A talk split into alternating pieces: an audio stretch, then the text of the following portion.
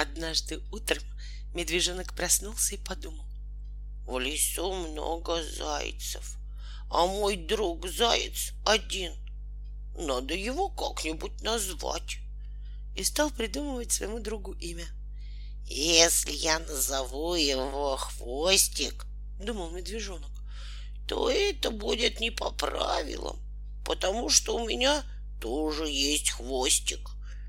Если я назову его Усатик, это тоже будет нехорошо, потому что и у других зайцев есть усы.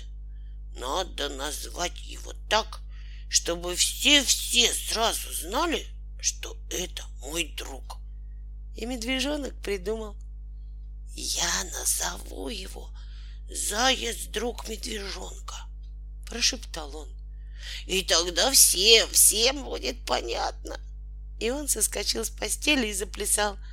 Заяц, друг медвежонка, заяц, друг медвежонка, пел медвежонок. Ни у кого нет такого длинного и красивого имени. И тут появился заяц. Он переступил порог, подошел к медвежонку, погладил его лапой и тихо сказал. «Как тебе спалось, медвежонок, который дружит с зайцем?» Переспросил медвежонок.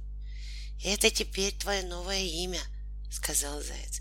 «Я всю ночь думал, как бы тебя назвать, и, наконец, придумал. Медвежонок, который дружит с зайцем».